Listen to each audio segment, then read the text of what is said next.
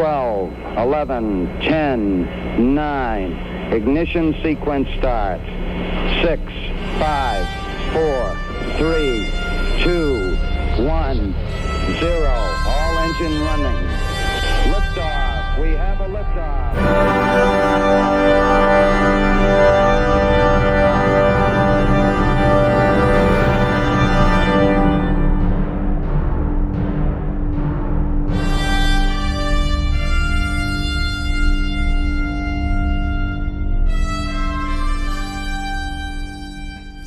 Hallo zum Countdown Nummer 117. Wir sind zu dritt diesmal. Ähm, von einem werde was hören, von der zweiten wohl nicht, denn der Lutz sitzt vor mir und hinter mir sitzt die Magda ähm, auf einem Kissen. Es ist ein Hund, der hier gerade ein paar Wochen in Pflege ist. Ähm, furchtbar nett und in Anbetracht dessen, dass ich äh, seit langen, langen Jahren eigentlich Angst vor Hunden habe, äh, von der ich hier beim Lutz äh, mehr oder weniger kuriert äh, wurde, nicht vollständig, aber doch äh, recht weitgehend. Ähm, ja, ist das mal wieder ganz nett.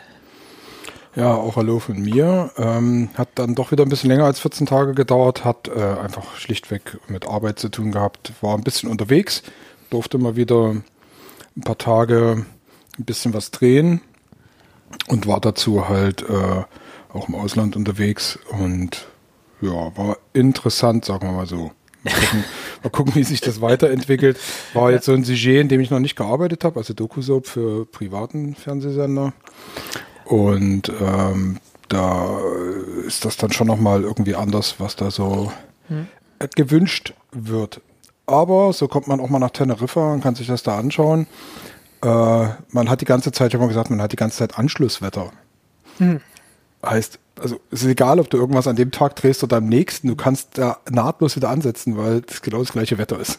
So, Sonne scheint immer, äh, es ist immer warm, äh, es ist immer trocken. Was auch- springt ein bisschen hin und her, aber was soll's. Ja, da achtet man nicht, das verspielt sich und also das ist, äh, für eine Vorabendserie ist es dann auch egal.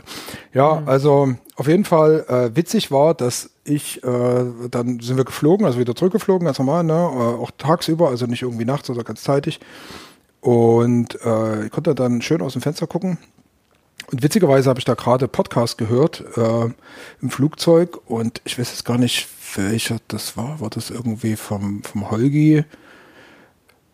Weiß ich jetzt gerade nicht. Auf jeden Fall ging es dann um die Observatorien auf den Kanarischen Inseln. Und das auf den, also es sind ja überall, haben es hast ja Gibt's eine extrem- ganze Reihe, ja. ja, ja, hast ja hohe Berge. Ich weiß jetzt nicht, wie auf Teneriffa aussieht, aber ich bilde mir ein, dass ich da wirklich auf den Kuppeln unter anderem auch weiße Bobbeln gesehen habe. Also für äh, Radioteleskopie oder von, vielleicht sogar Oder optisch, auch optische klar. Teleskopie, weil ja die Luft sehr, sehr klar ist und Es ist trocken. trocken, klar und ruhig. Äh, das sind immer so die, die wichtigsten Dinge. Ähm, Genau.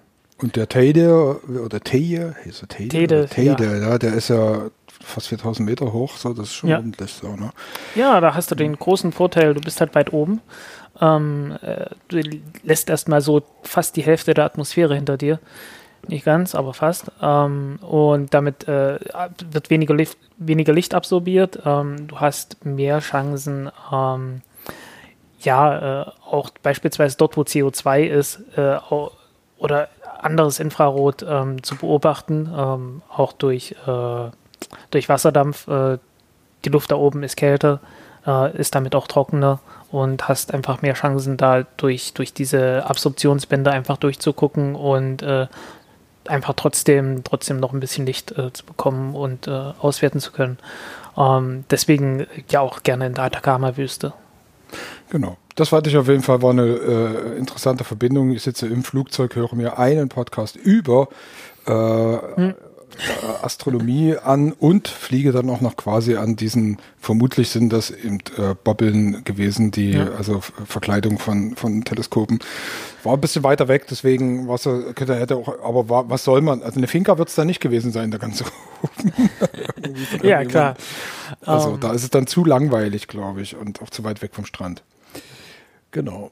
Und ja, wie kriegen wir jetzt die Überleitung von den äh, Ah, es, irgendwie, irgendwie kriegt man das hin, weil ähm, äh, eines der Dinge, also erstens, ähm, es gibt eine ganze Menge Observatorien auf der Erde und ich wüsste gerne mal, wie viel das sind. Ich habe es noch nicht durchgezählt.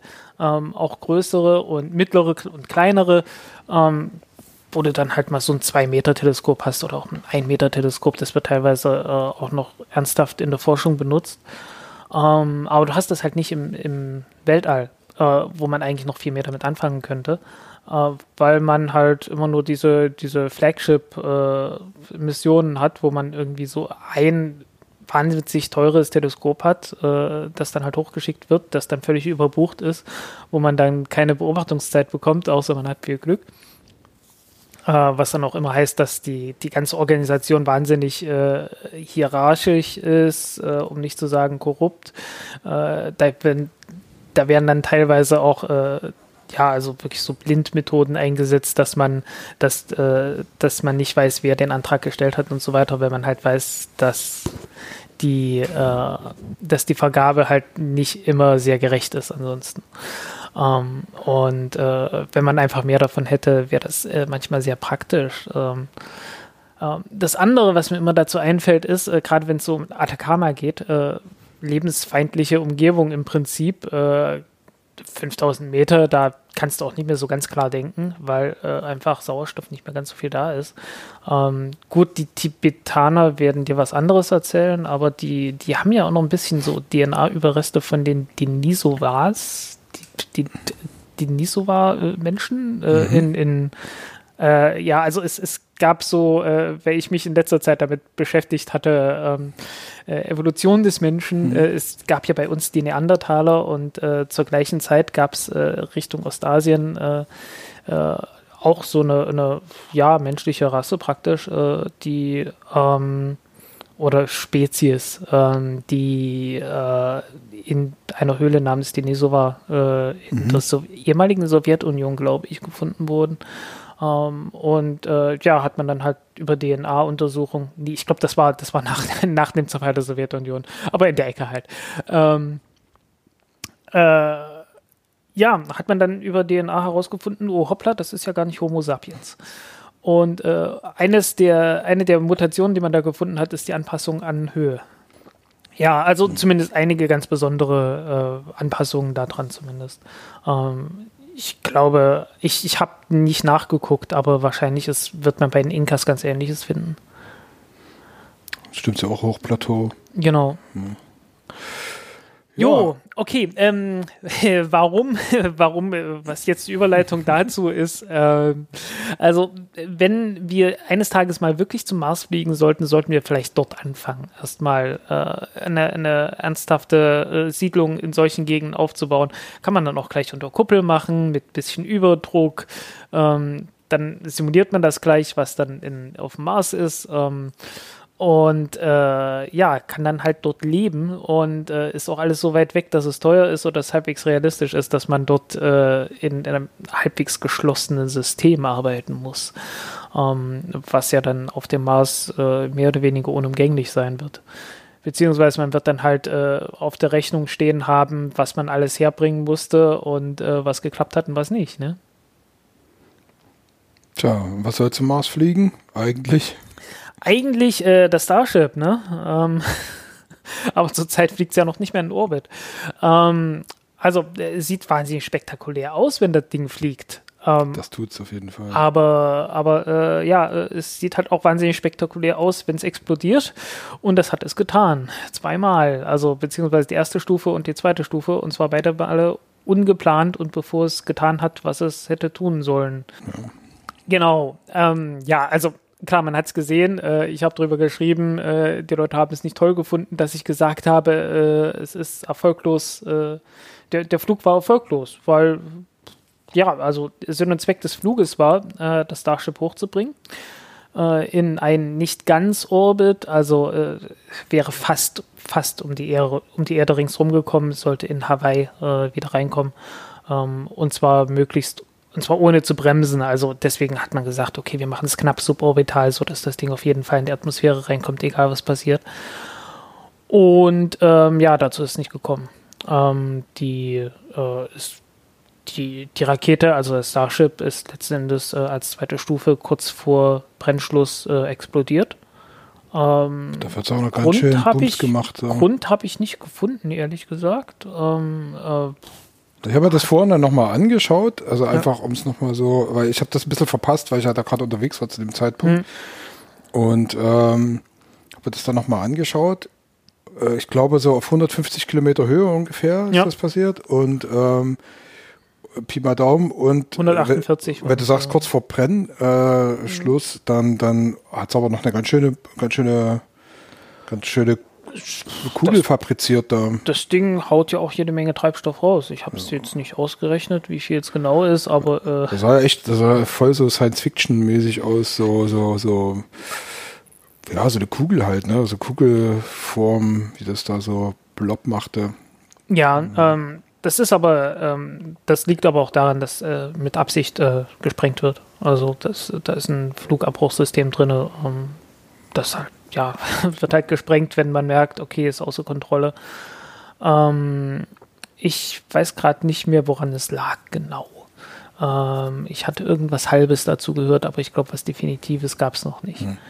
Ähm, man hat auch gesehen, dass praktisch bloß der Tank gesprengt wurde und äh, der vordere Teil vom Starship äh, ist ja außer Kontrolle dann äh, irgendwie runtergekommen. Ja, überm, überm Atlantik, ähm, so Mitte vom Atlantik. Also schon die Tatsache, dass das Ding bis in den Atlantik reinfliegt, also bis über die, über die Karibik hinaus, äh, zeigt, dass das Ding nicht mehr weit davon entfernt war, äh, auch ganz um die Erde rumzukommen. Also mhm. solche Strecken, das, da ist man dann schon, da, da kommt man dann schon langsam in die Richtung.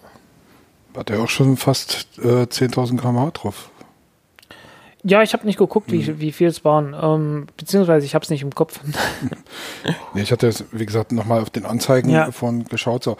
Aber ähm, wie auch immer. Also es ist einfach natürlich, ist es einerseits schade, ne? Also ja. es wäre schön gewesen, also wenn es geflogen wäre. Der Plan war halt wirklich, äh, das Ding da hochzubringen, äh, Wiedereintritt, äh, ohne jede Erwartung, dass der Wiedereintritt äh, in irgendeiner Form überstanden wird. Aber äh, man wollte halt die Daten vom Wiedereintritt haben. Und das hat man nicht gekriegt. Und damit ist, damit, erfolglos. damit ist erfolglos, ganz klar. Ähm, das andere war äh, die Stufentrennung, ähm, weil das, die Stufentrennung hat man überarbeitet. Äh, man hatte am Anfang so ein, also beim letzten Flug hatten die so ein wahnwitzig kompliziertes Manöver geplant, äh, das äh, ein bisschen aussieht, äh, falls jemand irgendwie so Kunstflugmanöver kennt oder äh, Manöver von, von äh, Kampffliegern, ähm, das Cobra-Manöver, dass sich das, dass sich das Starship praktisch einmal aufrichtet und dann über ähm, ja, dann wieder, dann wieder gerade geht und über die Zentrifugalkraft praktisch die Oberstufe wegschmeißt. Ähm, das hat den Vorteil, dass zu keinem Zeitpunkt äh, eine negative Beschleunigung auf, auf, die, ähm, auf die Rakete wirkt. Ähm, ja, war wahnsinnig kompliziert, hat auch nicht funktioniert, hat man dann sein lassen beim zweiten Mal und hat einfach eine heiße Stufentrennung äh, gemacht, wie bei der Soyuz beispielsweise, ähm, äh, Titan-Rakete auch. Also das war sehr beliebt, also gerade in 50er, 60er Jahren, äh, weil das die einfachste Möglichkeit ist.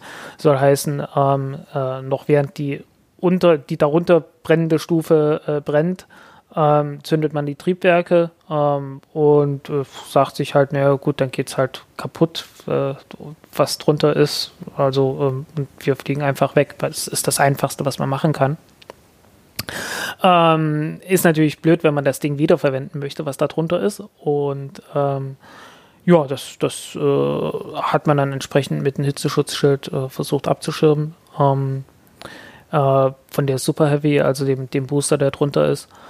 Und der Teil hat funktioniert, ähm, soweit man das beurteilen kann zumindest. Ähm, was nicht funktioniert hat, und das hat ein paar Stunden später, äh, wer war das? Ähm, ähm, ich komme nicht auf den Namen. Äh, Scott Manley. Äh, hat, er, hat sich die, die äh, Daten, die Geschwindigkeitsdaten angeschaut und gesagt, äh, hey, da hat eine negative Beschleunigung auf das, äh, auf das Starship gewirkt und ähm, wahrscheinlich wurde dadurch der Treibstoff von den, äh, von den Triebwerken weggetrieben Und äh, ja, dann hast du ein Problem. Also dann, dann äh, kannst du bei der Wiederzündung wirklich ernsthafte Probleme mit den Triebwerken geben. Und es haben auch nicht alle Triebwerke gezündet. Ähm, drei Triebwerke liefen die ganze Zeit und von denen ist eins ausgegangen. Und deswegen kann man davon ausgehen, naja gut, wahrscheinlich hat es da so ein ähnliches Problem gegeben. Einfach dadurch, dass äh, mal kurz die Beschleunigung nicht nur weg war, sondern sogar negativ war und damit definitiv sich der, der Treibstoff praktisch von, äh, von, dem, von dem Sammler äh, gelöst hat, wo, wo reingepumpt wird einfach. Ne? Aber wie kann so schnell äh, so, ein, so, ein, so ein Schubabriss dann passieren? Äh, naja, ganz einfach, wird? ganz einfach. Äh, du startest ja vorne das Starship und das äh, hat halt einen gewissen Schub und der Schub wirkt natürlich darauf, äh, wenn du äh, auf die auf die darunterliegende Stufe, weil äh, ja, wo soll das Gas sonst denn? Ne? Also das, das drückt natürlich dann die Stufe zurück. Und das verstehe ich. der Schub von den Triebwerken, von dem Booster, hat offensichtlich nicht gereicht, um, äh, um, um das auszugleichen. Was ich nicht verstehe, ist, äh, Leute, ihr könnt das ausrechnen. Was, warum habt ihr das nicht ausgerechnet? Also, äh, das ist halt so, das sind so ganz komische Dinge, die halt bei SpaceX in letzter Zeit so passieren. Ähm, weil es, es ist das eine zu sagen, okay, wir haben hier halt ein, ein Testverfahren, äh, bei dem es akzeptabel ist, wenn wir hier, wenn es irgendwie mal ein Problem gibt oder so und dann, dann machen wir halt den nächsten Flug. Aber äh, die Art von Fehlern, die die machen, äh, ist halt in letzter Zeit nicht mehr feierlich. Ähm, also wie gesagt, das hätte man wahrscheinlich ausrechnen können. Dass das Starship explodiert ist, äh, dazu will ich mich nicht äußern, irgendwie positiv oder negativ, weil ich weiß nicht, woran es lag. Äh, ganz schlicht und einfach. Ähm, aber das hätte man halt schon beim letzten Flug wahrscheinlich finden können.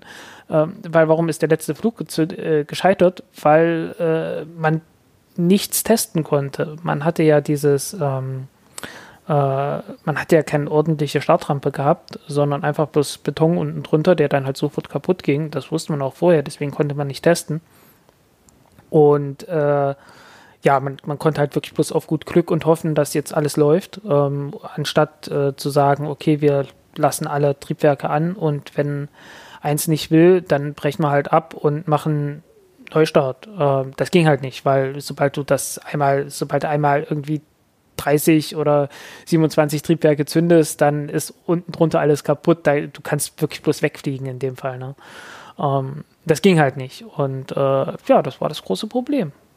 Ähm, also, und das ist, äh, man hätte das innerhalb von vier, sechs, acht Wochen oder so alles beheben können und wäre am Ende schneller gewesen. Es hätte ein bisschen mehr Zeit gebraucht, aber man wäre schneller gewesen am Ende, weil ähm, man hat halt viel bessere Testbedingungen.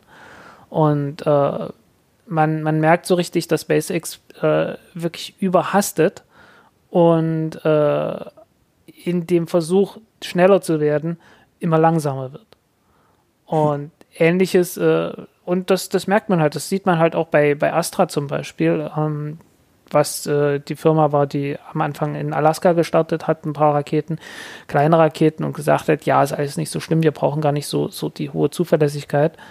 Ähm, wo man Ähnliches gesehen hat. Also, dass die, dass äh, dass man sich so sehr darauf verlassen hat, dass man immer wieder neu starten kann und immer wieder neu testen kann und die Hardware gar nicht so wichtig ist, dass man äh, am Ende zu viele Fehler, äh, zu, viele, zu viele leichtfertige Fehler akzeptiert hat. Hm, naja, ich weiß nicht, wer da, ob das dann wirklich äh, der Chef ist, der dann da so Druck macht, äh, sinnlos Druck macht. Also, weil es gibt ja jetzt auch nicht irgendwie ein.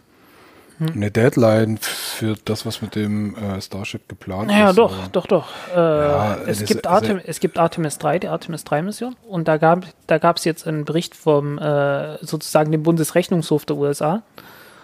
Und äh, die haben sich halt schon ein bisschen beschwert, dass sie gesagt haben, hey, äh, irgendwie die Hälfte der Zeit ist rum, 35 Prozent der Meilensteine sind erst erreicht, was ist denn da los? Äh, also ist schon, äh, es ist, es, es fällt schon auf, dass es äh, deutlich langsamer ist als erwartet. Um, ähm, und uh, SpaceX kann sich halt nicht nur darüber beschweren, dass sie irgendwie keine Genehmigungen bekommen, weil um, ähm, ja, sind halt auch irgendwo selber schuld. Also man, man muss dann halt auch mal uh, einfach verantwortungsvoll agieren und dann sagen, okay, wir, wir müssen vorher schon uh, sicherstellen, dass wir hier ein sicheres Start, eine sichere Startrampe haben beispielsweise. Ähm, weil die haben sich ja auch die ganze Infrastruktur ringsrum zerstört. Ähm, das, äh, das ist halt völlig, völlig idiotisch eigentlich gewesen. Ähm, und äh, auch schon bei den, bei den letzten Tests äh, Ja, vom hat Starship hat es ähnliche Fehler gegeben. Also äh, Explosionen wegen, wegen irgendwelchen äh, Bedienungsfehlern. Ähm, die Landungen sind teilweise einfach deswegen gescheitert, weil die, weil die Triebwerke nicht, nicht, nicht angingen, also war nicht zuverlässig genug. Aber man hat halt immer nur zwei gezündet, anstatt äh, zu sagen, na gut, wir zünden halt drei und wenn eins nicht will, dann haben wir noch zwei. Ähm, sowas und ähnliches. Also man, man hat halt so, man merkt, dass SpaceX äh, wirklich ernsthafte Fehler macht, auch bei, auch bei äh, Dingen, die, ähm, äh, die irgendwie zeitkritisch dann langsam werden mit der Zeit. Ne? Und man, man kann dann halt nicht mehr immer nur sagen, ja, okay, es, man hat halt Fortschritte gemacht, man hat Erfahrungen gesammelt. Ähm, nee, äh, wenn wenn es irgendwie wenn man irgendwie einfach nur Mist gebaut hat, äh, weil man irgendwas nicht ausgerechnet hat oder so, dann ist das halt nicht Erfahrung gesammelt, sondern äh, ihr habt halt Mist gebaut. Irgendwann muss es auch mal klappen, ne? Und, ähm, Ja, genau. Und dann, nee, aber, äh, Entschuldigung, dass ich da kurz reingekretscht habe, aber Alles das gut. ist äh, manchmal so, dass man dann wirklich so den Eindruck hat, dass gibt es so Leute, die auch im Glücksspiel so eine Denke haben, ne? Also die sagen, äh, naja, ich gebe jetzt hier diesen Zehner aus, ich gewinne den ja nachher wieder. Also ganz spektakulär an dem Automaten oder sowas, weil es macht nicht, ich kaufe mir jetzt trotzdem hier irgendwie die drei Getränke, wo ich sie mir eigentlich gar nicht leisten kann, weil ich werde mit dem letzten Euro irgendwo noch wieder was gewinnen. Und ich glaube, vielleicht ist da so eine Denke dahinter, dass dann halt der Erfolg, also wenn das Ding geflogen wäre oder die, die Mission erfolgreich gewesen wäre, man da irgendwie schon beim ersten Start irgendwie gesagt, hätte sagen können, hier, gucke, das fliegt alles, ne? Dann hätte kein Hahn mehr danach gekräht, was alles kaputt gegangen ist, so. Ja, also ne? beim, ersten, beim ersten Flug haben sie auch entsprechend die, die Erwartungen niedrig gesetzt. Ja, aber ich meine halt, äh, so, so, weißt du, diese Aufmerksamkeit, also der, der Fokus, also bei einer erfolgreichen, bei einem erfolgreichen Test, dann guckt ja alles nur dahin, wo es geklappt hat und natürlich nicht mehr dorthin, wo es nicht geklappt hat. Und wenn du natürlich mehrfach fehlst, dann guckt alles nochmal genauer dorthin, wo es nicht klappt, so wie du jetzt gerade eben geschildert hast. Ne? Ja, ähm, das auch, aber ähm, also mir ist das halt schon länger aufgefallen, dass das, äh, dass dann die, die, die wirklich die harten äh, SpaceX-Fans das dann gerne mal ignorieren, was, was dann noch alles äh, schief geht und das dann halt alles, wo, also wenn es explodiert, ist es schon ein Erfolg. Ähm, so hat man so, das hat man so irgendwie den Eindruck und das ist halt nicht so. Ich habe mir bloß den Kofferraum kaputt gefahren beim Einparken. Es ist ein Erfolg, ich habe eingeparkt. ja, gut. Ja, also ähm, es ist, äh, aber es ist immer noch ein imposantes Gerät, wenn das abhebt. Also na klar, ist na klar. Ja, ähm, Trotzdem würde ich sagen, äh, das Starship hat ein ernstes Problem. Äh, es ist auch einfach zu groß. Äh, sagt Elon Musk ja auch selber. Ähm, wenn wir das Ding jetzt nicht für, für äh, als Starship gebaut hätten für den Mars, hätten wir es viel kleiner gemacht für die für die Anwendung hier in ja um die Erde ringsrum, äh, aber sicherlich auch für, äh, für einen Flug zum Mond, weil das Ding ist ja viel zu groß für den Mond eigentlich, ne, im Vergleich zu den anderen Ländern. Ähm, zumindest für die, für die, äh, für die Zwecke von Artemis ist es in groß. Anführungszeichen zu groß. Ja. Also größer als nötig auf jeden Fall. Und eine kleinere Rakete wäre viel leichter zu entwickeln gewesen. Und äh, ja, also brauchst halt kleinere Infrastruktur, kannst, äh, hast mehr Freiheiten, wie du, wie du das landest, kannst vielleicht auch wieder einfach auf, auf Beinen landen und so weiter. Und SpaceX fehlt halt jetzt in der Rakete. Also die Falcon 9, äh, toll wie sie ist, ähm, ist, halt, ein- ist halt ein Kompromiss. Das Ding ist eine Wegwerfrakete, die dann ein bisschen modifiziert wurde, dass man sie ein paar Mal wiederverwenden kann. Ähm, aber das braucht halt alles Zeit. Ähm, du hast wirklich Arbeit, äh, die da reinstecken musst, um das Ding wieder aufzuarbeiten.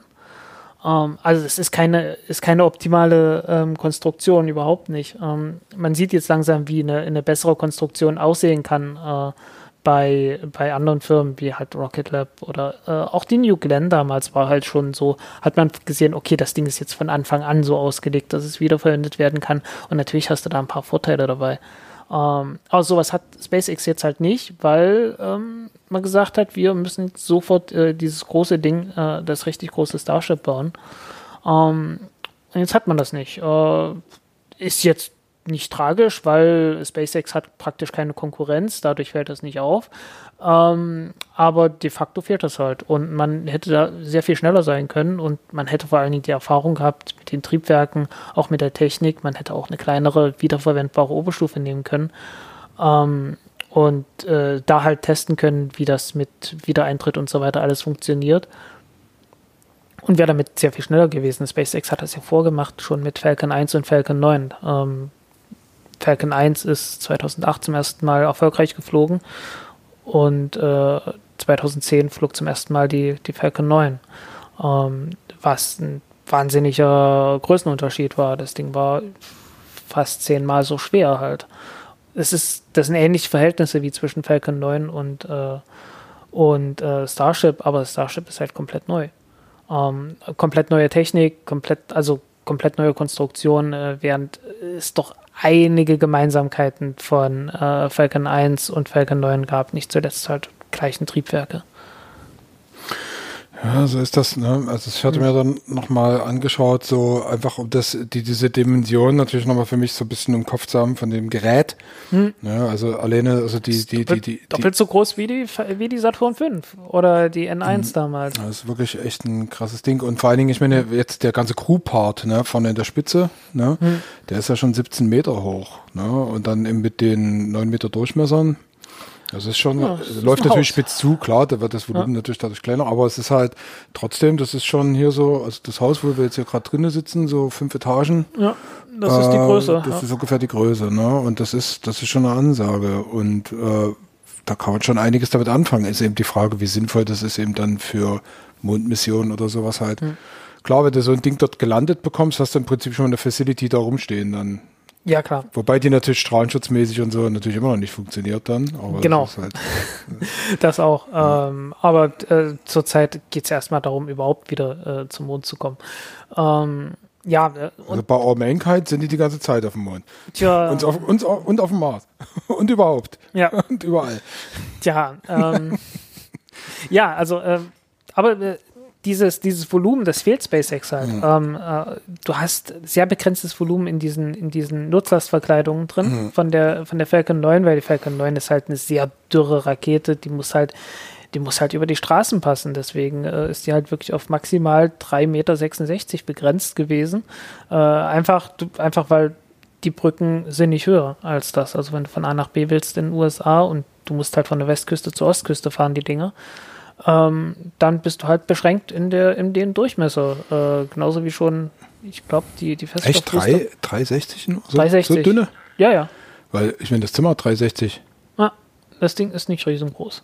Also hoch. Also jetzt so. Wird hier reinpassen quasi, grob. Ja, trotzdem groß. Ja, aber. aber die, die, äh, die, Nutzlast, die Nutzlastverkleidung ist 5 Meter.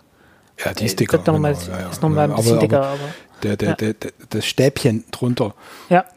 Ja, das ist, ja, das hatte ich ja damals, ich durfte ja den, also bin ich wieder bei dem Ariane-Film, aber da haben wir unter anderem eben doch in Bremen den Transport gedreht, ne, mhm. von dieser äh, quasi Zwischenstufe, ne, also mit diesem Ring, wo der ganze Computerkrempel drin ist und so. Ähm, kommen jetzt gerade nicht, wie die Stufe, kommen wir nicht mehr auf den Namen.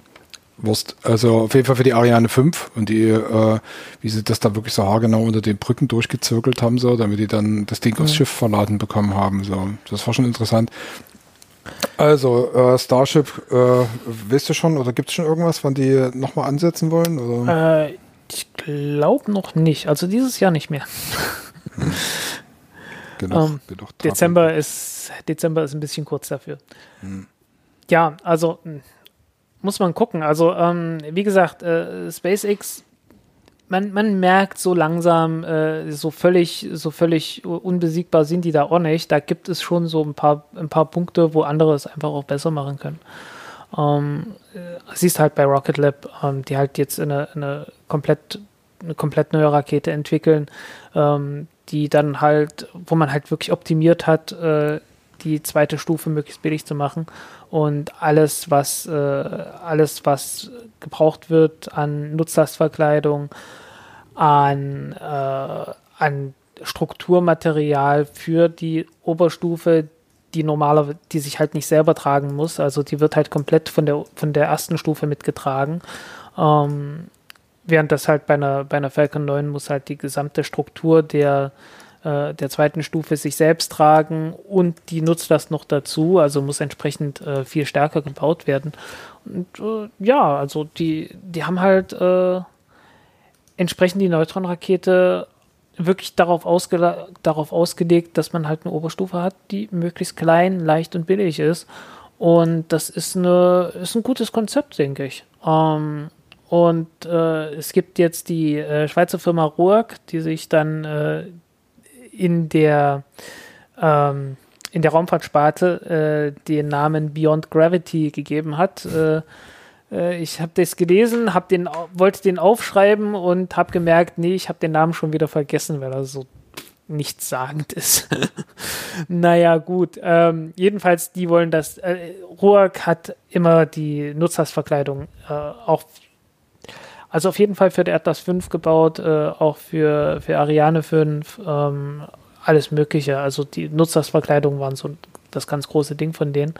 Und die haben jetzt gesagt, ja, hier, wir bauen auch eine wiederverwendbare, ähm, wiederverwendbares Konzept von Nutzlastverkleidung, wo dann halt äh, sowohl die Nutzlast als auch die, als auch die, die Oberstufe ähm, mit drin sind. Das Ding wird aufgeklappt und wird wieder zugeklappt, äh, ist mit der ersten Stufe verbunden und die erste Stufe wird dann halt äh, wiederverwendet.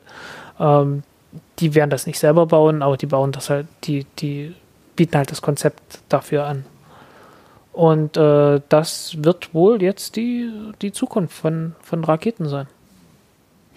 Hund schnarcht. ja. Warte mal kurz. Jetzt gerade nicht. Also ich habe gerade gesagt, was knarzt denn hier? Das ist der Köter, der liegt hier und. Ja, ja, ich, ich hatte es gemerkt. Oh, das ist eine Tussi, ey, echt. Also ich kann ja mal kurz, äh, Magda ist so ein Labrador-Wischler-Mix. Äh, relativ groß, wiegt so 27 Kilo. Äh, Steht gerne Leuten auf den Zehen.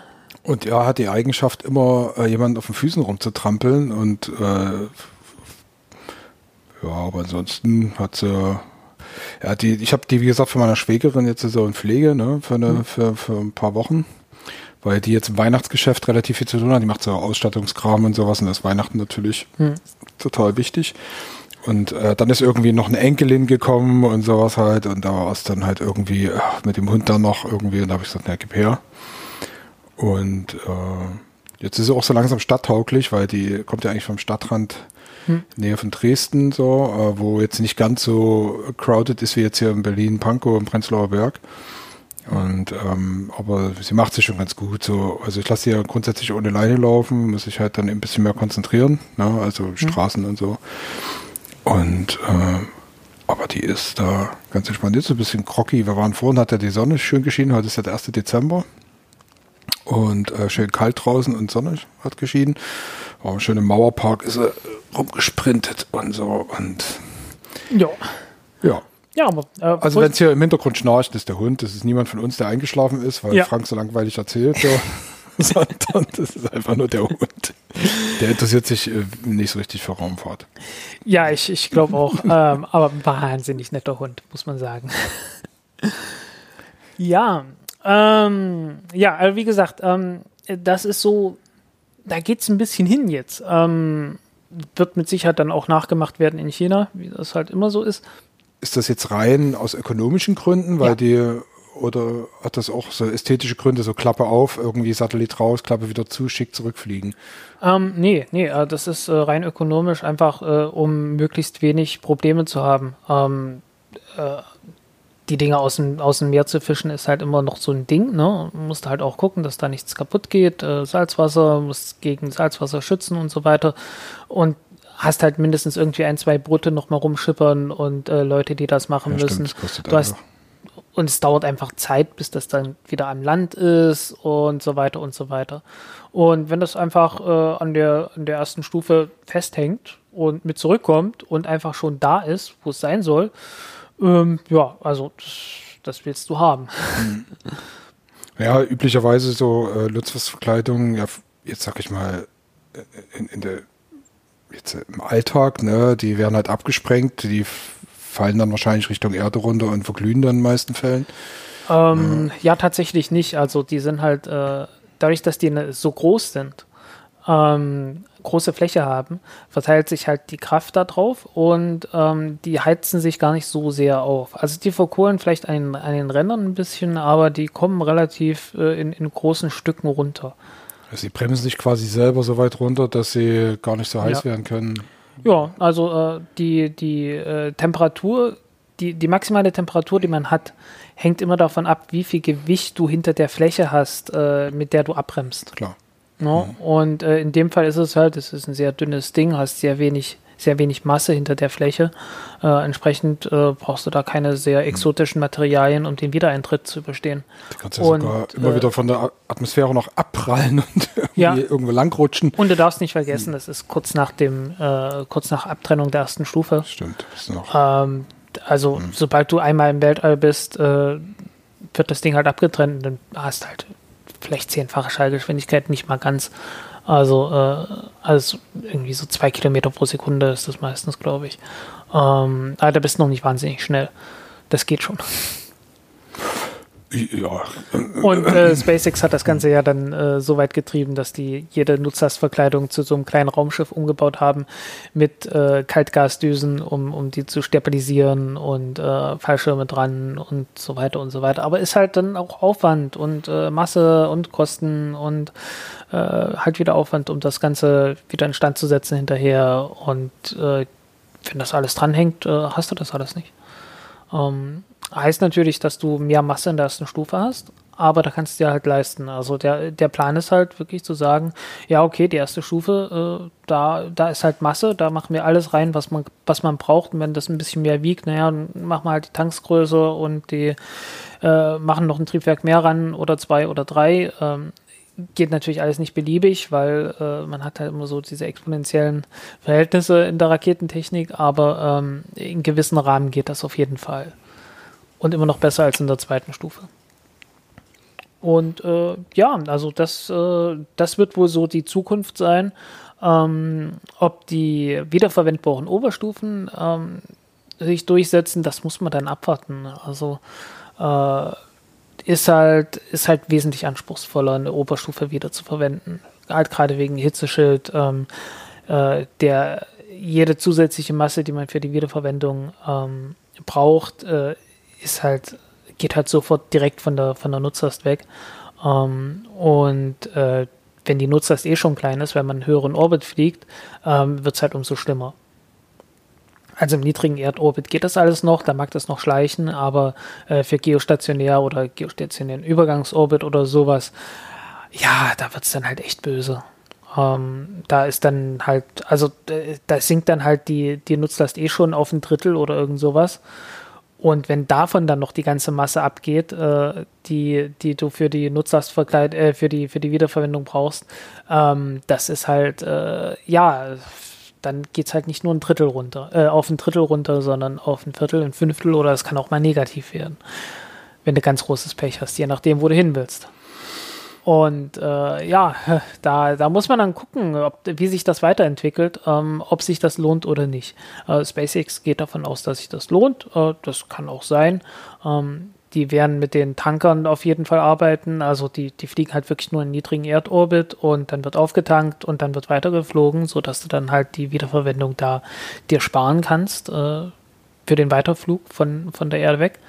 Ähm, auf dem Mond musst du sowieso mit Triebwerken landen, also da hast du keine andere Chance. Ähm, ja. Zukunftsmusik. Ja, halt die richtige Zukunftsmusik ist halt der, der Flug zum Mars, wofür es ja äh, so angeblich gebaut ist. Ähm, was ich noch nicht so richtig sehe. Also äh, da fehlt auch ein bisschen die Vorbereitung. Also wenn ich, wenn ich jetzt äh, sehen würde, dass SpaceX investiert in äh, Methananlage, äh, die dann halt autonom arbeiten kann, also wenn die sowas schon jetzt machen würden, vielleicht nicht ganz in der Skala, die man auf dem Mars braucht, aber wenigstens irgendwas in der Richtung einfach zu sagen, okay, wir, wir äh, bauen sowas schon mal und betreiben das und wissen dann ungefähr, wie es funktioniert und was alles schiefgehen kann ähm, selbst wenn es nicht das gleiche ist, auch dass man ungefähr eine Ahnung hat, wie solche Anlagen funktionieren, weil das, das geht ja gar nicht anders. Du das ist der Plan, dass man zum Mars fliegt, dass man dort den Treibstoff herstellt und äh, mit diesem Treibstoff dann wieder zurückfliegt. Aber das muss halt auch geschehen können und äh, die, die Technik ist dafür noch gar nicht da. Ähm, also äh, SpaceX müsste halt vorher wirklich fast schon irgendwo, was weiß ich, auf Aleuten oder so, eine, eine äh, Kommune bauen, die halt sich komplett selbst, äh, selbst äh, versorgen kann, äh, einfach so mit, mit, äh, mit Materialien, die halt da sind. Ähm, und äh, sowas sehe ich halt noch nicht. Also da fehlt ganz, eine ganze Menge Automatisierungstechnik. Ja, es reicht halt nicht, das Auto zu haben, du brauchst auch ein Ziel. Also ja. und, äh, und, und, du musst halt auch irgendwoher die Ener du musst halt auch irgendwoher die Energie bekommen. Mit anderen Worten, äh, wenn du das alles automatisch machen möchtest, musst halt äh, das Starship dort landen, muss äh, irgendwie Solarpaneele äh, in großen Mengen äh, ausladen und äh, installieren und das muss alles automatisch passieren. Und dann muss noch die, die Anlage gebaut werden und die muss laufen und äh, dann muss der Treibstoff gesammelt werden und gelagert werden und so weiter und so weiter. Ähm, ja, das, das äh, machen dann und das ist nur, alles Roboter, die und, noch ja, zu bauen sind. Ja, ja, und das sind, das sind alles nur die absoluten Grundlagen, dass man einfach nur wieder, dass man einfach nur vom Mars wieder wegfliegen kann. Weiter nichts mehr ist dann noch gar nicht gesagt. Und da fehlt halt so wahnwitzig viel. Äh, wes weswegen ich halt auch sage, hey, äh, es ist ein Fehler, das Starship jetzt schon zu bauen äh, in der Größe. Also lieber was Kleineres wäre viel besser gewesen. Es ist auch wirtschaftlich einfach äh, besser nutzbar, weil mehr Flüge heißt, es wird billiger. So pro, also pro Flug, so die, die, die Grenzkosten halt, ne? Also, weil du kannst halt die, die Kosten, die du für die Entwicklung und für den Bau von so einem Starship äh, hast, dann auf äh, mehr Flüge verteilen und entsprechend äh, sind die Flüge dann halt auch äh, günstiger. Also es, äh, es lohnt sich halt einfach mehr, wenn du ähm, 30 Flüge hast äh, von einer kleinen Rakete, als wenn du 10 von einer großen hast. Äh, das kann durchaus einfach mal billiger sein. Ist auch, äh, hinkt wahrscheinlich der Vergleich, aber ich hatte jetzt mal gelesen, dass ähm, jetzt gerade so kleinere Flugzeuge der Größenordnung so A320, ne, mhm. auch für so Transatlantikflüge fit gemacht werden, weil die äh, Triebwerke mittlerweile so effizient sind, dass der Treibstoff reicht. Es wird langsam, ja. Und, äh, und dass man dann halt irgendwie lieber eine Flotte von jetzt Flugzeuge in dieser Größenordnung halt hat, dann die Bestuhlung ein bisschen anders macht, damit, weil du kannst natürlich auf so einer Pritsche nicht irgendwie sieben, acht Stunden bis nach New York hocken, so, da wirst du wahnsinnig. Mhm. Ja, das hat jetzt schon nach Teneriffa gereicht mit fünf Stunden. Ähm, da musst du natürlich dann irgendwie was einfallen lassen, aber wenn das da in die Richtung kommt, dass man dann sagt, ne, eher so flottig, ne, also dass man dann auch variabler ist in den, also wie viel Buchung gibt's überhaupt so und ja. so eine große Maschine muss das mal vollkloppen mit 500 Leuten, ne, also ja, das war immer das Problem. Ähm, an sich sind die, sind die wesentlich wirtschaftlicher. Ähm, ein großes, äh, großes Flugzeug, ähm, aber wenn du es nicht vollkriegst, also du, du bist halt immer darauf angewiesen, dass äh, dort, wo du gelandet bist, äh, viele Passagiere sind, die dorthin wollen, wo du jetzt als nächstes hinfliegst. Und äh, das ist halt äh, ziemlich schwierig, wenn du dann hunderte Flugzeuge hast, wo dann halt äh, 500 Leute immer reinpassen oder so. Ja, um, wenn, ähm. du, wenn du dann halt die kleineren hast, dann fliegen halt nur zwei äh, wieder mhm. zurück und die anderen machen irgendeine andere Destination, ne? Und dann ist ja. halt, kannst du splitten. Genau. Ähm, flexibler. Ähnliches hast du halt auch bei, bei Containerschiffen zum Beispiel. Ähm, äh, da läuft es aber so, äh, da ist die Nachfrage so groß ähm, und äh, so vorherseh vorhersehbar, ähm, dass äh, das sich wirklich lohnt, einfach die Dinge richtig groß zu bauen. Ähm, also ich habe noch äh, vor zehn Jahren war halt hier die Emma Maersk noch die größte und sowas irgendwie mit, ich weiß nicht, 16.000 Containern, glaube ich. Äh, äh, als hier in, im Suezkanal die Ever Given äh, feststeckte, die hatte 24.000, glaube ich. Oder zumindest ist das jetzt so mehr oder weniger der Standard von neuen großen Schiffen. Ähm, und das lohnt sich halt wahnsinnig. Ähm, also äh, Schiffe, Schiffe werden halt bei je größer sie werden, sehr viel effizienter. Ähm, die, die Reibungskraft hängt wirklich von der Oberfläche ab, die halt im, im Meer drin, im Wasser drin hängt. Von der Größe dieser Oberfläche. Und äh, die wächst halt mit dem Quadrat äh, des Volumens, äh, äh, nee, Blödsinn. Die wächst mit dem Quadrat der Größe von dem Schiff, einfach so äh, Länge, Breite, Höhe und äh, die Masse, die du verdrängst und die du tragen kannst, äh, wächst halt nicht mehr in Quadrat, sondern mit Kubik. Und äh, damit hast du ein Schiff, das doppelt so groß ist, doppelt so lang, doppelt so breit, doppelt so hoch, ähm, hat halt äh, achtmal so viel, achtmal so viel äh, Nutzlast, verbraucht aber nur viermal so viel Energie. Das oh. ist wahnsinnig, äh, wahnsinnig groß einfach, äh, wahnsinnig wichtig, dass man dann halt äh, möglichst große Schiffe hat. Also äh, okay, klar, es ist ein Faktor 8, um die Hälfte einzusparen, aber trotzdem, also ähm, es, es lohnt sich dann relativ wenig, ein kleines Schiff zu haben, weil du darfst nicht vergessen, du hast bei dem kleinen Schiff dann auch noch äh, die Crew, die äh, da sein muss, du hast die Inspektion, du hast die ganze Technik und das ändert sich gar nicht mal so sehr viel, ähm, auch wenn das Ding kleiner ist. Wie Deichkind schon sang, denken Sie groß. Ja, ähm, gut, nächstes Thema.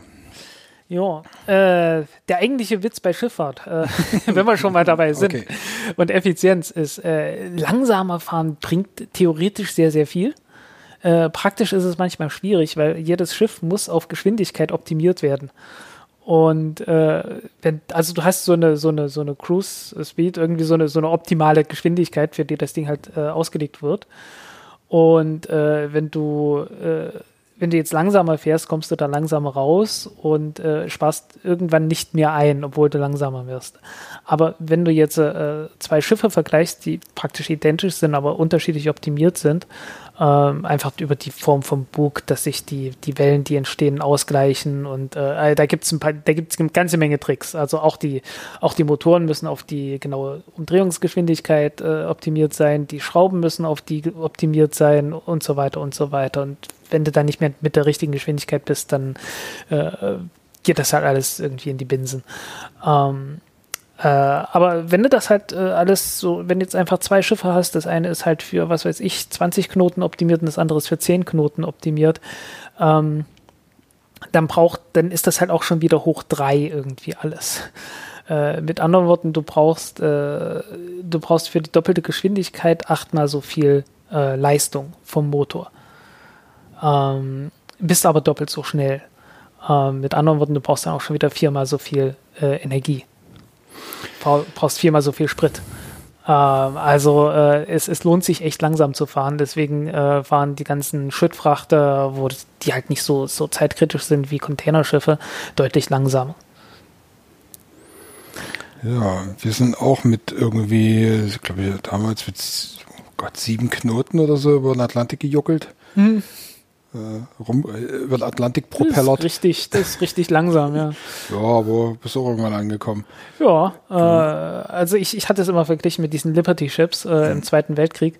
Äh, die waren, glaube ich, für so 10 bis 11 Knoten ausge, ausgelegt. Also konnte das, konnte der Kahn damals auch, aber bei, nicht bei der Welle und bei dem Wind. Hm. Wenn die Welle und der Wind von der anderen Seite gekommen wäre, dann wäre das ja. wahrscheinlich zügig vorangegangen. Ja. Äh, und so war es halt zähes Beißen. Ja. So, äh, der eigentliche Witz, warum ich mich überhaupt mal damit auseinandergesetzt habe, ist, äh, weil ich wissen wollte, ob man, äh, ob man solche großen Pötte auch irgendwie elektrisch betreiben kann. Und äh, also in China gibt es das erste Containerschiff, das voll elektrisch ist. Äh, das ist äh, ein kleineres Schiff, das heißt schon, okay, wir wissen, okay, kürzere Reichweite höchstwahrscheinlich, äh, hat 750 Container an Bord ähm, und äh, irgendwie so pff, 32 oder so davon äh, sind äh, Batteriecontainer. Und ähm, also praktisch 5% der Nutzlast waren es, äh, die, die Container für Batterien sind. Und das Ding ist halt so 20 Stunden kann das Ding mit Volllast fahren. Äh, halt so mit irgendwas um die 10 Knoten. Ähm, was für Küstenschifferei und äh, Yangtze hoch und runter, dafür reicht das und hat so eine Reichweite von, äh, was waren es, 300, äh, 380 Kilometer, 200, ja, so 200 Seemeilen halt. Wenn es das tut, an der ja. Stelle. Ne? Ja. ja. Kannst dann halt äh, an den Hafen fahren und äh, containerweise die Batterien wechseln. Die Batterien wechseln. Ähm, musst also noch nicht mal, musst noch nicht mehr nachladen, aber geht im Prinzip auch. Und wenn du das Ding richtig groß baust, dann geht das immer noch. Und dann kannst du auch über den Atlantik schippern. Äh, allerdings wirklich nur so mit 10 bis 12 Knoten, weil äh, mit 20 Knoten, was du jetzt mit einem aktuellen mhm. Containerschiff machen könntest, äh, geht dann halt der Energieverbrauch ex extrem hoch. Entsprechend musst du das Ding dann halt für langsamere Geschwindigkeiten optimieren. Wird halt nur wahnsinnig teuer und da müssen, da müssen die Kosten der, der Akkus irgendwie noch ein bisschen sinken. Und äh, naja, gut. Ähm, ich äh, werde, äh, ich habe halt viel Akku im Kopf, äh, mhm. wisst ihr ja. Ich werde nächste Woche, äh, also in, in genau sieben Tagen, werde ich ein Seminar geben zu, äh, äh, zu Natrium-Ionen-Akkus. Äh, da, wird, da werden eine ganze Menge Industrieleute dabei sein und naja, mal gucken. mal gucken, was da rauskommt. Ja, hoffentlich ein Job. Naja. Ja. Gut, also vom Wasser wieder äh, der Hund, jetzt gähnt der auch noch. So. Ja, Magda, wir gehen nachher raus. Aber wir müssen ja noch ein bisschen arbeiten, Freundchen. Ja. So, kannst nachher, kann, kannst nachher den, den Frank äh, mit auf Gassi nehmen. Ja, ja, da, da, da gehe ich, da, da geht's dann mit mir Gassi, ich weiß. Na gut. Okay. Was steht auf deiner Liste? Jo, äh, was sagt die Liste? Die Liste sagt, ähm, äh, wir machen noch ein bisschen was Nasses. Ähm, und zwar was Nasses im Sinne von, äh, auf dem Titan gibt es ja was Nasses, nämlich flüssiges Methan, sehen aus flüssigem Methan. Und da wollte man gerne mal hinfliegen und mit einem Helikopter äh, rumfliegen, äh, weil der Titan hat relativ niedrige Schwerkraft. Ich müsste, ich müsste mal gucken. Ja, da, da, kann der, da kann der Hund dann auch mit dem mit Schwanz alleine fliegen als Propeller. Ähm, ich glaube nicht ganz. Ich glaube, die, die Schwerkraft ist dafür dann doch noch ein bisschen, äh, ein bisschen groß. Ähm, ich wollte kurz gucken, wie groß die, die Schwerkraft ist. Ähm so. Kurze Hundepause gewesen. ähm, ja, wir waren stehen geblieben beim, beim Titan. Ähm, der Titan hat ungefähr die Gravitation wie auf dem Mond, ähm, ein kleines bisschen niedriger. Ähm, man darf nicht vergessen, wir haben einen Wahn, wir haben einen wahnwitzig großen Mond. Ähm, also für, für, für so einen kleinen Planeten wie unseren äh, ist das, ist das Wahnsinn. Also wirklich, wirklich, also äh, völlig, völlig übertrieben. Also äh, das ist echt so, wie, wie wenn ich mir, äh, wenn ich mir ein Ferrari kaufen würde oder so. Also so einen Mond haben wir. Äh, also vollkommen übertrieben für so einen kleinen Planeten, aber wir haben ihn. Ähm, äh, und der Titan ist der größte Mond vom Saturn, äh, zweitgrößter Planet im Sonnensystem. Ähm, ziemlich weit draußen, damit ist es ziemlich kalt, deswegen äh, hat man Chancen auf eine ziemlich dichte Atmosphäre und eben auch flüssiges Methan, ähm, in der man fliegen kann. Und gerade mit so einer niedrigen, äh, mit so einer niedrigen ähm, äh, Schwerkraft. Und es gibt jetzt halt den Plan, dass man einen Helikopter flie äh, dort fliegen lässt. Dichte Atmosphäre, wenig ähm, dichte Atmosphäre, wenig Gravitation, heißt, äh, brauchst wahrscheinlich nicht große, wahrscheinlich keine riesig großen ähm, Umdrehungszahlen vermutlich. Ne? Brauchst nicht so wahnsinnig viel Leistung dafür. Brauchst nicht so viel Leistung, weil es sich quasi durchschaufelt. Ja. So, mehr oder ich meine, du musst eine Radioisotopenbatterie da irgendwie halt äh, haben. Also brauchst halt irgendwie, du, du, hast dort nicht genug Sonnenlicht, ich meine, sonst wäre es nicht so kalt, ähm, um, um dort mit äh, Solarzellen zu fliegen wie auf dem Mars. Ähm, auf dem Titan kann man halt ähm, durchaus noch mit dem Radioisotopengenerator fliegen, ähm, sicherlich zwischendurch mal zwischenlanden und ähm, Batterien wieder aufladen und dann weiterfliegen. Ähm, auf dem Mars äh, geht das ja, sehen wir ja, okay, mit kleinen, mit kleinen Sprüngen, immer nur so 90 Sekunden, zwei Minuten oder irgend sowas. Ähm, aber es funktioniert ja ganz hervorragend. Ähm, okay, man hat auch 70 Millionen Dollar irgendwie ausgegeben, um dieses kleine Ding da äh, mit den Kameras und nicht viel mehr ähm, fliegen zu lassen. Ich fand das immer ein bisschen übertrieben, aber äh, zumindest funktioniert es sehr gut. Das muss man schon, äh, das muss man neidlos anerkennen. Ähm, ja, äh, wäre natürlich toll, aber das Ding ist, äh, diese Mission ist verschoben, weil der NASA das Geld ausgeht. Ähm, die, äh, ja, also äh, das, das Budget wurde nicht mehr so erhöht, wie man das gerne gehabt hätte. Äh, in fast jedem Jahr, aber es ist halt jetzt relativ, äh, relativ auch krass. Ähm, äh, ja jetzt durch Covid, durch die ganzen, äh, durch die ganzen Sondermaßnahmen, die sie dort beschlossen haben, relativ viel Geld ausgegeben in den USA, äh, wird dann halt irgendwo zusammengestrichen. Ähm, und jeder verlangt jetzt irgendwie mehr Geld natürlich logischerweise, aber es kann nicht an alles gehen und äh, Dragonfly gehört zu den Missionen, die da ein bisschen verschoben wurden. Ähm, ist aber nicht nur Dragonfly. Ähm, es, es gibt äh, ernsthafte Kritik an Mars Sample Return und äh, das wird jetzt praktisch erstmal äh, ja, auf, auf Halde gelegt sozusagen. Also es wurde jetzt erstmal gesagt, okay, stopp hier jetzt mal. Das, das geht so nicht weiter, weil es ist halt völliges Chaos, was dort, äh, was dort passiert. Ähm, man hat kein richtig klares äh, Ziel. Die, die Kosten explodieren. Äh, das Ganze ist halt eine Mission, die äh, wo jedes einzelne Teil wirklich nur für diese eine Mission äh, entworfen wird, äh, was kaum Chancen für, für äh, Wiederverwendung hat. Das Budget ist äh, völlig explodiert auf über 10 Milliarden schon wieder. Ähm, und das Geld fehlt dann natürlich auch anderswo. Und entsprechend gibt es jetzt viel Stress von, von unter anderem von dem Bundesrechnungshof, vom GAU, General Accounting Office oder irgend sowas. Ähm, oder Governmental Accountability Office, irgend sowas in der Richtung.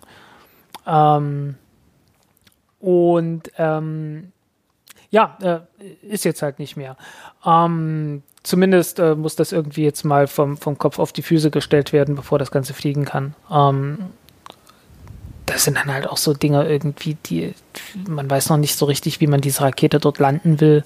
Äh, das fehlt zum Beispiel noch komplett und äh, ja, aber man hat so Wunschlisten, dass man irgendwie zwei Helikopter dabei haben will, die auch, äh, die auch die Samples auf selber dann äh, sammeln können und hinfliegen können und sonst irgendwas. Also man hat irgendwie wahnsinnig viele Wünsche und Träume, äh, die wahnsinnig viel Geld kosten, ohne dass man davon äh, langfristig sonderlich viel hätte. Es geht schlichtweg bei der Mission darum, Material von verschiedenen Oberflächenstrukturen Ja. einzusammeln und dann wieder zurückzuführen. Ja, was halt so ein was halt so ein Ding war, äh, das äh, bei, bei Perseverance, äh, bei dem Mars Rover Perseverance dann auftauchte. Ähm, Curiosity hatte ja noch so ein Chemielabor an, an Bord, ähm, so ein ähm, ähm, Nasschemielabor, äh, also so richtig mit, mit Chemikalien, halt so, wie man es aus dem Chemieunterricht kennt. Ähm, äh, das hatte dann, äh, das hatte dann äh, Perseverance nicht mehr. Äh, hat trotzdem noch genauso viel gekostet. Äh, obwohl sie so durch so viel teures Zeug hat man es dann auch wieder nicht ersetzt. Ähm, äh, und hat gesagt, ja, wir, wir machen einen Probensammler rein. Äh, und die Proben kann man dann ja abholen und äh, auf der Erde untersuchen. Und das ist halt, also äh, äh, Leute, es tut mir leid, aber das wird ist nicht einfach von bloß- DRL bedient. ja, genau. Äh, Leute, also es tut mir leid, aber das ist halt eigentlich nur ein, in, in einer Art von Erpressungsversuch, ähm, dass man sagt, äh, hier, äh, die, die ganzen Proben liegen auf dem Mars, jetzt, jetzt müssen wir da hinfliegen und das auch wegholen. Und äh, ja, es tut uns leid, dass das ein paar Milliarden mehr kostet. Wie Raumfahrt halt so läuft, ist halt, ja, Selbstbedienungsladen an vielen Ecken und Enden. Gut, Also, also, ja, auf nicht- nicht unbestimmt, unbestimmt verschoben dann demzufolge. Ja, muss man dann gucken. Äh, das, Geld übrig, das Geld übrigens äh, ist jetzt nicht so, dass das jetzt so viel nützlicher wird, äh, das äh, geht dann Richtung Artemis. Ähm, Also SLS und Orion und so ein Spaß. Die, äh, ich meine, es, äh, hm. Also es wäre schon, glaube ich, gut, ne? Also einfach Material zu haben, um dann nochmal genau nachschauen zu können und äh, vielleicht auch Ideen entwickeln zu können, wie man das nutzen kann. Jetzt ist natürlich wirklich die überhaupt, Frage, äh, überhaupt geologische Untersuchungen zu Genau. machen, das bringt schon was. ja, ja, hat ja beim Mond dann letztendlich auch zu vielen Erkenntnissen geführt, so logisch, ne? Hm. Äh, ja, aber, äh, ja, es ist, es wäre wahrscheinlich wissenschaftlich das Interessantere, als jetzt irgendwie äh, Leutchen zum Mond zurückzuschicken, die da da irgendwie winken oder sowas. Das ist dann eben aber die Frage, wo man Prioritäten setzt, was eben. Braucht halt eine wirtschaftliche Herangehensweise und das ist halt das, was zurzeit fehlt. Ja. Ähm, Na, ist äh, halt SpaceX. SpaceX hatte ja vorgeschlagen, hey, wir machen eine Red Dragon Mission, ähm, dass man praktisch äh, Dragon äh, Frachter waren es damals so, ein- so ein Dragon Raumschiff, ähm, äh, war ja damals noch war ja damals noch geplant, äh, dass man äh, es war ja damals noch geplant, dass man den Dragon auch direkt mit, mit Raketentriebwerken landen kann und äh, dass man den auch auf dem Mars landen kann, ähm, auf der Marsoberfläche, also wirklich mit Hitzeschutzschild halt rein, äh, abbremst und den Rest dann halt mit den Triebwerken macht. Ähm, und äh, dann halt ein paar Tonnen Nutzlast äh, wirklich bis zum Mars bringen kann. Und äh, das wurde halt nicht finanziert. Ähm, das war so ein, so ein Ding, wo man sich auch so denkt, naja, so teuer wäre es nicht gewesen. Und dann hätte man vor allen Dingen ähm, die Grundlage dafür gehabt, äh, da eine Rakete reinzumachen und äh, äh, zu starten vom Mars. Wie lange würde die dann zurückbrauchen, wenn du jetzt kein größeres Aggregat noch drunter hast? So? Naja, du fliegst halt äh, ganz normal in so einen Hohmann-Orbit rein. Mhm. Ähm, äh, direkten, direkten Flug wirst du nicht machen, so viel Energie hast du nicht, also mhm. wirst das irgendwie alles minimieren. Ähm, ich glaube, der Plan ist eigentlich, dass man in Mars-Orbit fliegt und dass äh, äh die Proben im Orbit von einem anderen Orbiter äh, aufsammeln lässt und dann mit Ionentriebwerken und vielen, vielen Solarpanelen äh, relativ schnell zur Erde also. zurückkommt. Also, naja, relativ halt. Aber braucht dann halt irgendwie ein Jahr oder so. Also die, die ganze Mission braucht dann mit Sicherheit zwei, drei Jahre. Ja, äh, ansonsten, ähm, die New Glenn wurde gesichtet. Äh, sie, sie existiert. Äh, auch so komplett. Äh, noch allzu viel getestet wurde, noch nicht. Man wird sehen, wann die zum ersten Mal fliegt. Ähm, die, die Vulkan-Rakete ist ja auch noch nicht geflogen. Ähm, und äh, es gibt, äh, ja, die, die NASA hat gesagt, äh, es gibt eine Lücke in, im Programm, wenn die, wenn die ISS nicht mehr betrieben wird. Ist, glaube ich, auch jetzt nichts bahnbrechend Neues, ähm, weil die privaten Raumstationen äh, sind, glaube ich, noch nicht ganz so schnell so weit. Wird man schauen. Ich glaube, äh, es ist ja nicht nur bis 24, sondern bis 28 finanziert. Ähm, ob danach dann äh, die ersten privaten Raumstationen schon dastehen äh, oder dastehen, sage ich, ähm, im Orbit sind. Ähm, wenn nicht, dann ist es halt, äh, dann ist es halt den Chinesen die einzige Raumstation im, im Erdorbit zu haben. Ähm, ja, äh, machen, was sie wollen da oben. Ja, äh, was mir gerade einfällt, äh, ist, es kam jetzt ein Paper raus, oder, äh, also ich habe das Paper noch nicht gesehen, aber äh, irgendwie so eine, so eine Posterpräsentation von Experiment auf der ISS, wo man nun nach äh, gerade mal 60 Jahren Raumfahrt mit Menschen eine Maus oder mehrere Mäuse in einer Zentrifuge bei Marsschwerkraft ja halt eine Weile halt leben lassen hat und festgestellt hat, dass die Knochendichte bei Mars-Schwerkraft äh, zumindest bei Mäusen nicht anders ist als auf der Erde. Nein. und äh, ja, das ist halt äh, deutlich besser als in, in, äh, in Schwerelosigkeit. Aber dieser Gedanke ist mir gekommen, wo ich äh, mir vorhin nochmal die Konfiguration vom, vom Starship angeschaut hatte. Hm weil jetzt rein von diesen neun Meter Durchmesser, ne? Mhm. Also wenn ich das Ding jetzt über seine Längsachse rotieren lasse, müsste ja auch schon ein bisschen was ankommen. Da oder? müsste auch einiges ankommen, ja. Ähm, das würde ja auch äh, schon, ich, wenn man das von vornherein so ein bisschen nachdenkt ähm, darüber, wäre es ja zumindest eine kleine Raumstation im Zweifelsfall. Ja, na klar. Äh, ich sag mal, dass man aus einer, Raket aus einer Raketenstufe in eine, ja. in eine, Raumstation mhm. baut, das ist ja nun wirklich nichts Neues. Mhm. Äh, verdammt, wie hieß es? Skylab. Skylab, ja. ja. Äh, und im Skylab konntest du ja joggen gehen. Äh, einmal, einmal ringsrum. Einmal ringsrum, ja. Hat auch ungefähr so acht Meter oder, sowas. Ne? Irgend sowas in der Größenordnung, ja. Ne? Ich habe es gerade nicht mehr im Kopf, was die, mhm. was der Durchmesser der, äh, der Oberstufe war. Ja, aber auf jeden Fall, äh, also das, wo ich das sah, ne, und dann ist ja aber diese, diese, quasi der Aufbau so äh, äh quasi entlang der Lenk Längsachse geplant, ne, anstatt den mhm. Aufbau faktisch äh, auf die Seite zu kippen und das dann an den Wänden lang zu bauen. So, ne? Also das mhm. ist, also wird wieder eben mit, mit der Schwerelosigkeit gedealt, ne? Und mit Fitness und hier und dies und jenes. Und dabei wäre es ja, ja. mal durchaus möglich, da irgendwie zwei Anker rauszuwerfen, dass es sich stabilisiert und sich das da rotieren zu lassen. So, weißt du? Ja. Naja, gut, wie auch immer. Ja, ja ähm, und zu guter Letzt, die Ariane 6 hat einen Starttermin, also zumindest ein Startfenster von sechs Wochen, äh, zwischen 15. Juni und Ende Juli nächstes Jahr.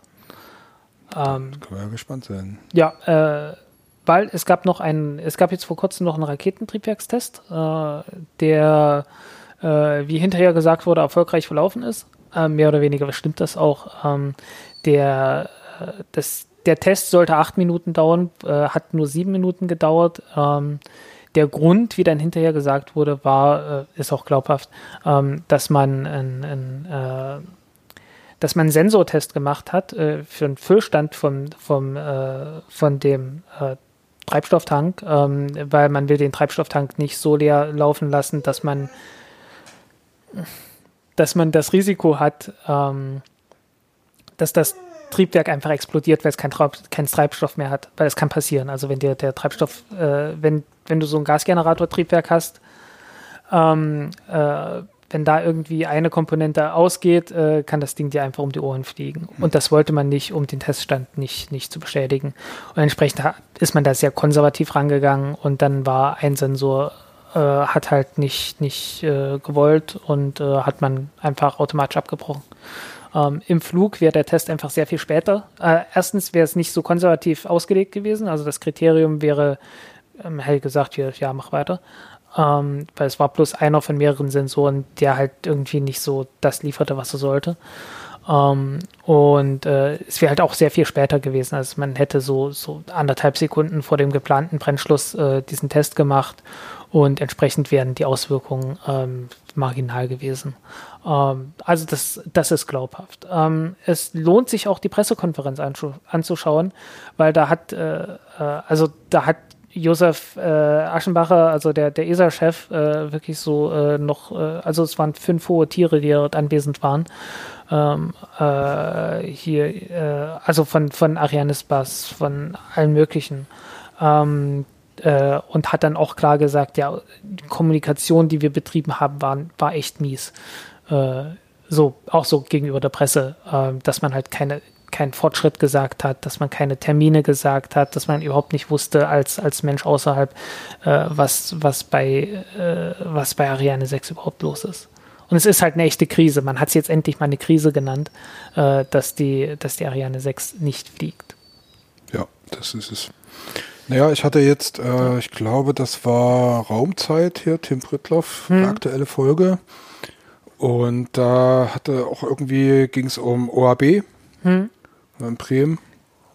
Und da wurde auch so ein bisschen das Thema, äh, welcher Launcher kommt eigentlich in Frage und sowas. Und da war dann eben auch Ariane 6 schon wieder für äh, noch zukünftige Missionen, die von OAB eben auch mit betreut oder betrieben werden. Äh, dann irgendwie ein Gespräch. Sie müssen aber echt mal ein bisschen aus den Pötten kommen jetzt, ja. damit da mal wieder was passiert, sonst äh, ja sieht es irgendwann wirklich duster aus, wenn man dann immer nur auf die Amerikaner, auf die wen auch immer angewiesen ist. Ne? Mhm. Ähm, dann, dann ja. sind, gucken wir irgendwann wirklich in die Röhre. Jo. Ja, ich glaube, hier will jemand pinkeln gehen. Und wir sind auch, wir sind auch mehr oder weniger am Ende angekommen, glaube ich. Von Themen her zumindest. Ja, ich werde von zwei Leuten mit großen Augen angeguckt hier. Einmal, der Frank und dann parallel guckt die Magda, die. Hm. Wann, ja. Ja, ja, da will jemand spielen, da aber ganz, ganz dringend. Nee, da will jemand mal raus und vor allen Dingen spazieren gehen, solange wie es noch in etwas Rechtslicht gibt. Ja. Naja, naja, gut. Mach mal das. Genau, wir gehen jetzt mal in Kringel und ähm, dann hören wir uns dann vor. Äh, ich würde schon noch versuchen, das dies Jahr noch, zu, noch mal zu machen. Ja, ähm, das kriegt man hin.